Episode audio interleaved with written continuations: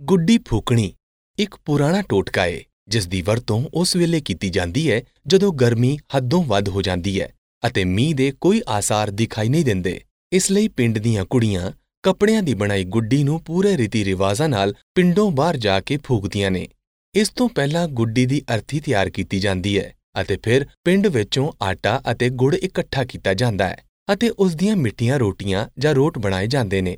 ਚਾਰ ਕੁੜੀਆਂ ਅਰਥੀ ਦੀ ਕੰਨੀ ਫੜਦੀਆਂ ਨੇ ਅਤੇ ਬਾਕੀ ਕੁੜੀਆਂ ਅਰਥੀ ਦੇ ਪਿੱਛੇ ਤੁਰਦੀਆਂ ਨੇ।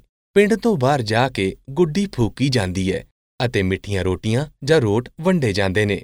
ਕਹਿਰ ਦੀ ਗਰਮੀ ਤੋਂ ਬਾਅਦ ਕੁਦਰਤ ਦੇ ਨਿਯਮ ਅਨੁਸਾਰ ਮੀਂਹ ਪੈ ਜਾਂਦਾ ਹੈ ਅਤੇ ਲੋਕਾਂ ਦਾ ਵਿਸ਼ਵਾਸ ਇਸ ਟੋਟਕੇ 'ਚ ਪੱਕਾ ਹੋ ਜਾਂਦਾ ਹੈ